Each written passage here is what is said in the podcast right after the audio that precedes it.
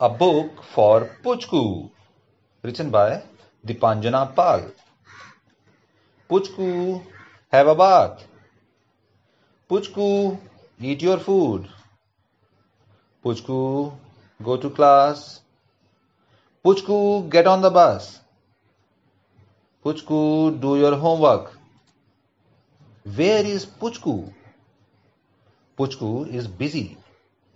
She has a book to read. Puchku reads all the time. At home, in school, in the park, in bed. Page after page, book after book, one by one, she has read them all.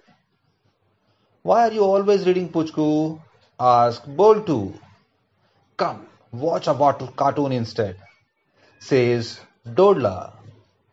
Books are so much more fun, says Puchku. Look, you see a circle and a straight line. Push it in, pull that out, and it becomes a letter. Line up the letters, and you have a word. Words can be wise, words can be funny, words can be sad, and words can be sunny. When you put words together, they make sentences. And sentences become stories. Read it and whoosh, you are in another world. But today, Puchku is in a fix. She has run out of the books to read. All the books that she could reach in the library, she has read from chapter 1 to chapter end. What will I do? No more books to read, wails Puchku.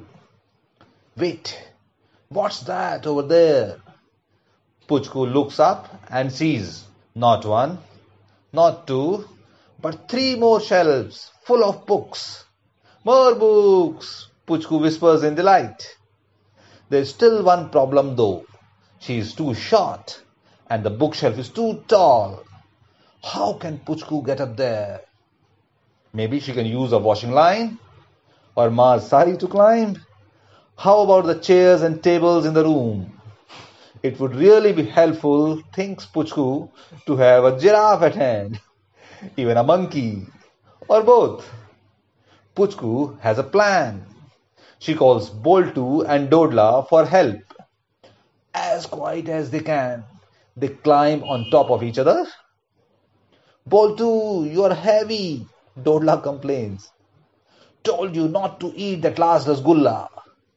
It's not me, Boltu hisses. It's Puchku. Shh, almost there, says Puchku.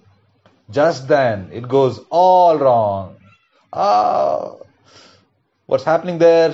It's a very tall librarian. She puts Puchku down.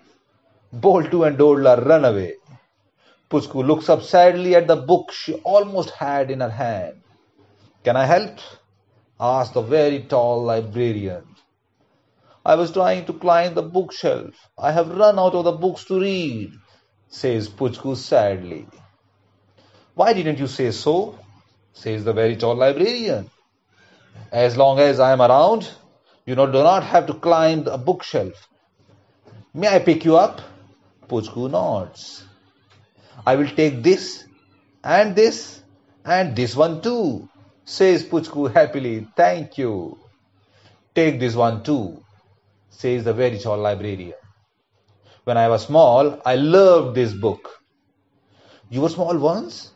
Puchku asks. Oh, yes, even smaller than you, says the very tall librarian.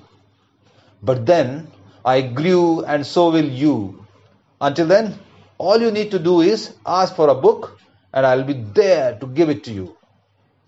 But is Puchku listening? No, she is not. She is inside her book through a circle and a line and a letter and another, then a word and another, a sentence and another, and now a story. Because Puchku has a new book.